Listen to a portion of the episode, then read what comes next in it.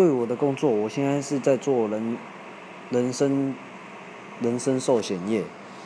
一般朋友听到说，在我这个年龄层啊，一般朋友听到说保险这个工作，他们会觉得说，你还做保险，就是每天要来对我讲保险的商品，让我觉得很烦恼，所以他们会来抗拒。可是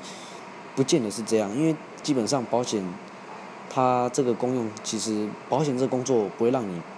变富裕，可是也不会让你因为发生事情而让你变贫穷。